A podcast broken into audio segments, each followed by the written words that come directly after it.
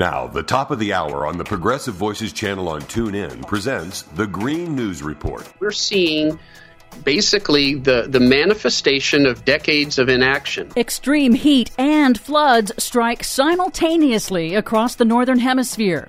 Corporate TV news mostly ignores climate change in extreme weather coverage. Plus, crushing insurance increases now facing Florida homeowners before hurricane season even enters its peak. Another major insurer ditches Florida in the middle of hurricane season. All of that bad news for Florida and more straight ahead from BradBlog.com. I'm Brad Friedman. And I'm Desi Doyen. Stand by for six minutes of independent green news, politics, analysis, and snarky comment. The governor responding to those concerns today about this insurance crisis with what really sounded like a wish upon a star moment. Did that reporter just use Disney to punch Ron DeSantis in the face? Why, yes, he did. Knock on wood, we won't have a big storm uh, this summer. Knock on wood? This isn't what we should be hearing from our leaders. Nope, but it's what you're hearing from Ron DeSantis. Knock on wood, this is your Green News Report.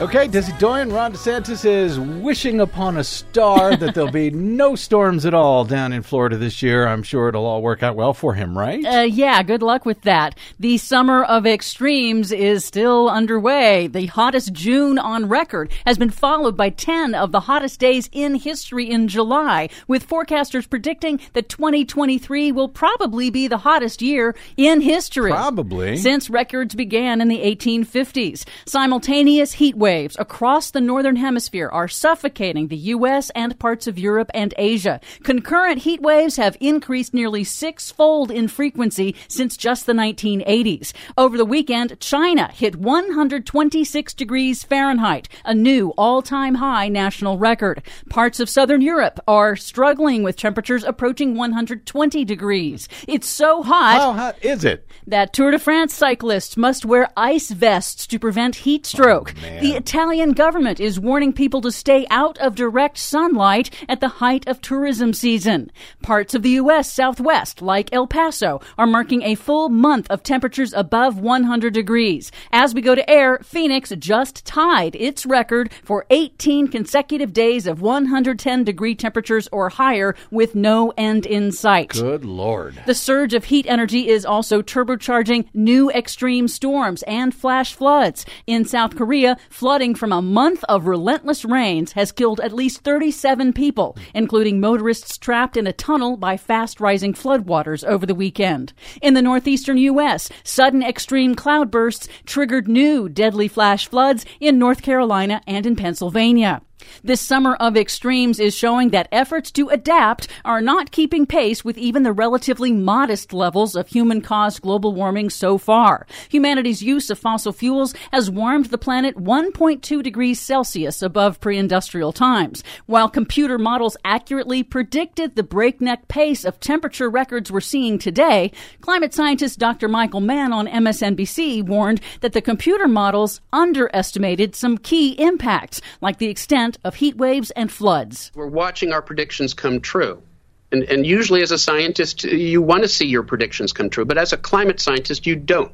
But some of the impacts are exceeding what we predicted. And, and one of those areas is extreme weather events. Many of these extreme weather events are more extreme, they're more prevalent, uh, more damaging than we expected at this point. However, on most of the major TV news networks, only about 10% of the coverage of the catastrophic flooding across the Northeast recently mentioned the role of climate change, according to Media Matters. During the analysis period, Fox News mentioned climate change only once to deny its role in the Vermont floods. Who could have guessed it? The researchers say that failure to connect the dots undermines public understanding of how fossil fuel driven global warming intensifies extreme weather and the urgency of implementing solutions.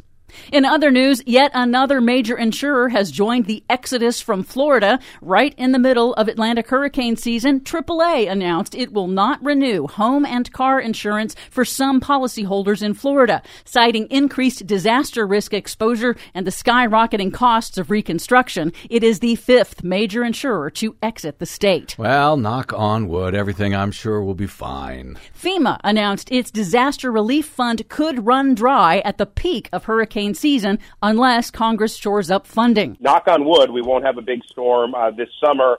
And finally, Great news in Brazil's Amazon rainforest. After four years of rising destruction, new satellite data confirms that deforestation has dropped in the rainforest by more than a third during the first six months of new President Lula's term. Well, knock on wood, at least there'll be wood to knock on down in Brazil.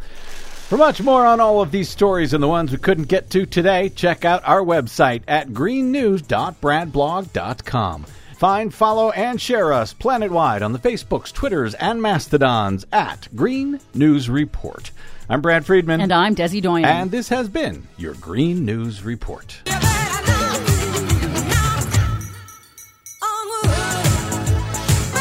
Please help Progressive Voices support the Green News Report by stopping by bradblog.com slash donate.